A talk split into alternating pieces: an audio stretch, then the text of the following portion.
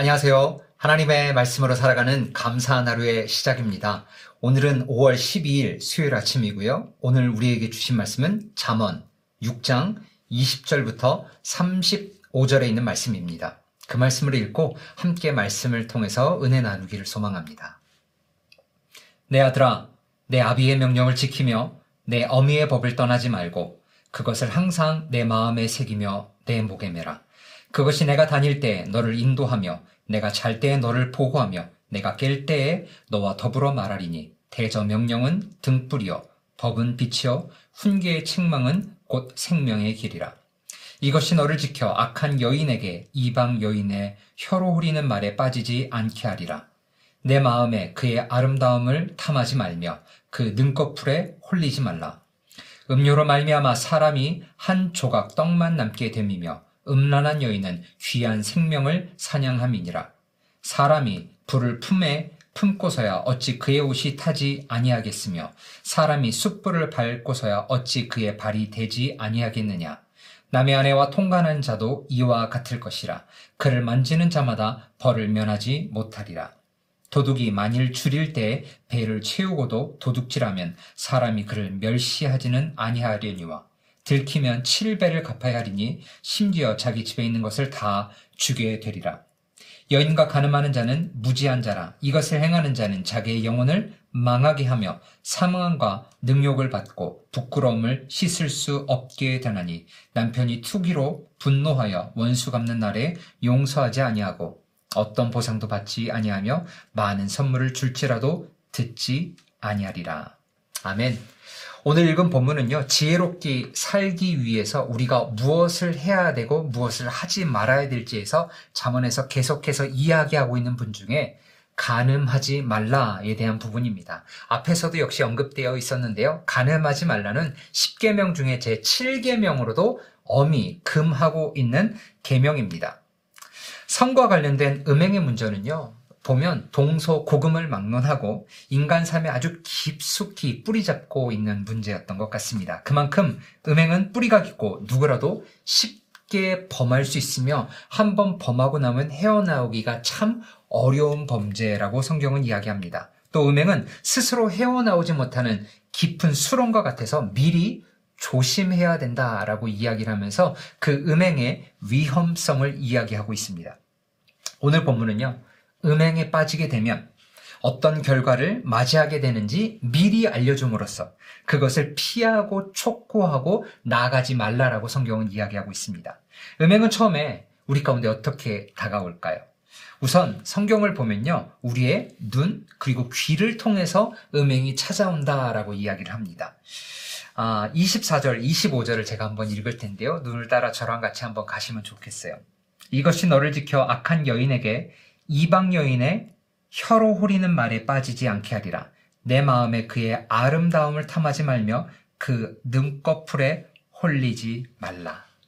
혀로 호리는 말, 눈꺼풀에 홀리지 말라는 표현에서도 알 수 있듯이요. 음행은 처음에 우리의 눈 그리고 우리의 귀로 찾아온다라고 성경은 이야기합니다. 오늘날 많은 사람들이 왜 쉽게 음행을 범하게 되는 것일까요? 시각적인 자극과 그 홀리는 말에 넘어가기 때문이라는 것이죠. 그러나 그 달콤함은 잠시 잠깐이지만 만족을 누린 후에 많은 것을 잃고 우리의 영까지 피폐해지게 된다고 오늘 본문 26절에서 29절까지 미리 이야기하고 있습니다. 음행에 빠지는 것은요, 꿀처럼 달고 또한 기름처럼 매끄러워 그 유혹을 받으면 물리치기가 참 힘들다라고 성경은 이야기합니다. 그러나 어떻게든 물리쳐야지 빠져들면 반드시 해를 입게 될 수밖에 없을 것이라고 엄중히 경고하고 있습니다. 음행에 빠지는 것은요, 마치 불을 품에 안고 있는 것과 같아서 옷이 타고 손과 발이 될 수밖에 없다라고 이야기합니다. 음행은 자기가 가지고 있는 모든 것을 다 잃어버릴 뿐만 아니라 영혼까지 망가지게 된다라고 이야기를 합니다. 본문 32절, 33절은 이렇게 얘기합니다. 여인과 가늠하는 자는 무지한 자라. 이것을 행하는 자는 자기의 영혼을 망하게 하며 상함과 능욕을 받고 부끄러움을 씻을 수 없게 되나니. 즉, 음행은 자기가 가지고 있는 모든 것을 다 잃어버릴 뿐만 아니라 자기의 영, 그리고 자기의 마음까지 다 피폐하게 돼서 모든 것을 다 잃어버릴 수밖에 없는 것이 음행이라고 이야기를 합니다. 여러분, 담배값 포장해 보면 흡연으로 인해서 신체에 어떤 나쁜 결과가 있을지 이게 글자로 써 있는 것들을 보게 되고요. 제가 최근에 한국 뉴스에서도 보면 폐암 사진을 그 담배값 안에 집어넣어서 담배 피게 되었을 때 그 사람의 폐가 얼마나 나빠지고 그 폐로 말미암아 어떻게 끔찍하게 변하는지를 TV 영상 광고를 통해서 심지어 그 담배값 안에도 집어넣게 됩니다. 왜 이렇게 끔찍한 사진과 영상을 담배값에 표기하게 하는 것일까요? 왜냐하면 그 심각성을 일깨우기 위함입니다. 사람들이 심각하다고 느껴야 담배 피우는 것을 멀리 하기 때문이라는 것이죠. 오늘 잠언은요, 그와 같은 모습으로 아주 심각하게 경고의 메시지를 전하고 있는 것입니다. 간음 또는 음란에 빠지면 결국 몸과 영혼이 다 피폐하게 되니까 그 음란에서 빠지지 말고 그곳에서부터 도망쳐서 자기 자신을 지키라 라고 성경은 이야기하고 있는 것입니다. 이런 경고에도 불구하고 여전히 많은 사람이 음란에 빠지고 있습니다. 사단은 우리의 약점이 무엇인지 너무나 잘 알고 있다는 것이죠. 특히 혈기왕성한 젊은이일수록 음란과 정욕에 빠지기가 참 쉬운 것 같습니다. 사단은 가장 치명적인 약점으로 우리를 파고들며 우리를 쓰러뜨리고 넘어뜨리려고 하고 있습니다. 그러면 이렇게 힘든 유혹을 우리가 어떻게 견뎌내고 싸울 수 있을까요? 많이 힘들고 노력해도 잘 안 되는 것이 이 음액에서 벗어나는 일인데요. 결국은 말씀밖에 없다라고 성경은 이야기합니다. 오늘 본문 초반 20절부터 23절에 있는 말씀이 결국 해답인데요. 그 말씀을 제가 읽을 때 우리 마음으로 함께 합독하면 좋겠습니다. 내 아들아, 내 아비의 명령을 지키며 내 어미의 법을 떠나지 말고 그것을 항상 내 마음에 새기며 내 목에 매라. 그것이 내가 다닐 때에 너를 인도하며 내가 잘 때에 너를 보호하며 내가 깰 때에 너와 더불어 말하리니 대저 명령은 등불이요 법은 빛이요 훈계의 책망은 곧 생명의 길이니라. 육체를 가진 우리는요 스스로 그 정욕을 피하기가 굉장히 어렵습니다. 힘으로도 의지로도 잘 안 되는 것이 이 육신의 우리의 마음에 있는 것이죠. 그래서 하나님의 말씀의 능력과 힘을 의지하지 않고는 우리는 결코 그것에서부터 빠져나올 수 없다라고 성경은 이야기합니다. 예수님도 사단의 유혹과 시험 앞에서 말씀으로 이기셨습니다. 이미 암송하고 공부하셨던 신명기의 말씀을 선포하심으로 사단을 이기셨죠. 오늘 잠언이 말씀을 명령과 법이라고 표현하는 것은요, 반드시 지키지 않으면 죽임을 당하기 때문에 그 경각심을 알려주기 위해서 우리 가운데 주셨던 말씀이라는 것이죠. 명령과 법은요, 반드시 지켜야 되고, 지키지 않게 되면 그거에 상응하는 벌이 따르게 됩니다. 근데 명령을 크게 보면 두 가지로 나눌 수 있는 것 같아요. 뭐뭐 하라, 그리고 뭐뭐 하지 말라. 어떻게 보면 명령과 법은 우리의 자유를 제한하는 것 같고 나를 속박시키는 것과 나를 얽어매는 것 같이 느낄 수 있습니다. 그런데요, 그렇지 않습니다. 명령과 법은 나를 힘들게 하고 속박하는 것이 아니라 오히려 나를 지켜주기 위한 것이 명령과 법이라고 이야기를 하고 있기 때문에 성경은 지속적으로 아비의 법과 명령과 율례 안에 우리 자신을 둘 것들을 이야기하고 있습니다. 왜냐하면 그것만이 우리를 가늠과 여러 세상적인 육적인 소망에서부터 우리 자신을 지킬 수 있기 때문이라고 성경은 이야기하고 있기 때문입니다. 우리 모두 날마다 하나님의 말씀을 우리 자신 가운데 두고 음행의 유혹에 빠지지 않는 삶 살기를 주님의 이름으로 간절히 소망합니다. 우리 가운데 우리가 음행하지 말아야지, 하지 말아야지, 하지 말아야지라고 얘기하며 부정적인 것을 묵상하다 보면 우리도 어느덧 그곳에 갈 수 있기 때문에 그것을 묵상하기보다 오히려 하나님의 말씀, 그 윤례와 법도가 무엇인지 우리가 거기에 집중하고 그 말씀을 묵상하고 암송하고 공부하다 보면 어느새 자연스럽게 하나님의 말씀이 우리를 지킬 것이고 윤례, 유, 유혹과 그 잘못된 것에서 우리 자신을 지킬 수 있을 것이라고 확신합니다. 우리가 이 시간 함께 두 가지로 놓고 기도하면서 오늘 기도하고 우리 자신을 지켜달라고 하나님 앞에 아뢰 텐데요.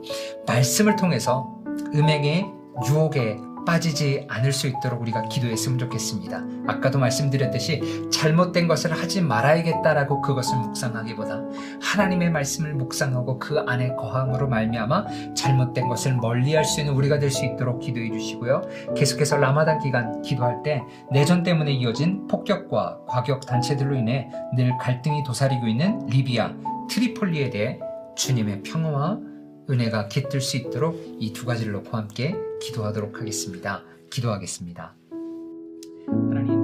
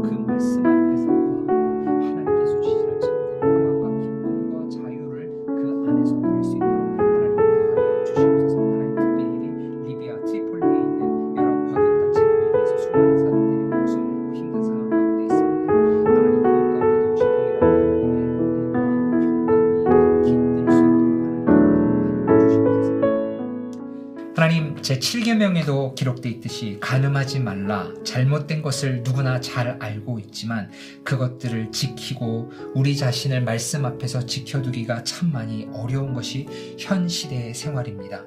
하나님 그러나 우리로 하여금 하나님께서 해법을 주셨고 오직 주의 말씀과 명령과 규례 안에 우리 자신을 지킬 때 우리가 그것으로부터 우리 자신을 지킬 수 있다라고 말씀하셨기 때문에 하나님 하나님의 말씀 앞에 거하기를 원합니다. 그 말씀 앞에 우리 자신을 지키기를 원합니다. 때로는 명령과 윤례가 우리를 속박하는 것 같지만 결국 그 말씀이 우리 자신을 살리고 그 말씀이 우리 가운데 참된 평화를 주실 수 있는 것을 성경에서 선포하고 있기 때문에 그 말씀 앞에 거함으로 말미암아 세상의 유혹과 여러 잘못된 것에서 부터 우리 자신을 지켜 나아갈 수 있는 우리 모든 사람들이 될 수 있도록 인도하여 주셨고 성령 하나님 우리 가운데 그 힘과 능력이 없기 때문에 주님 우리와 함께 하시고 우리를 깨우게 하시고 우리를 지켜 보호하여 주시옵소서. 하나님 계속해서 라마단 기간 가운데 무슬림 형제 자매들을 위해서 기도하고 있습니다. 특별히 리비아 트리폴리에 있는 곳 가운데 여러 과격 단체들로 인해서 힘들고 어려운 그곳에 주님의 평화와 주님의 복음이 선포되어지고 그곳 가운데도 역시 주님의 뜻이 선포되어지고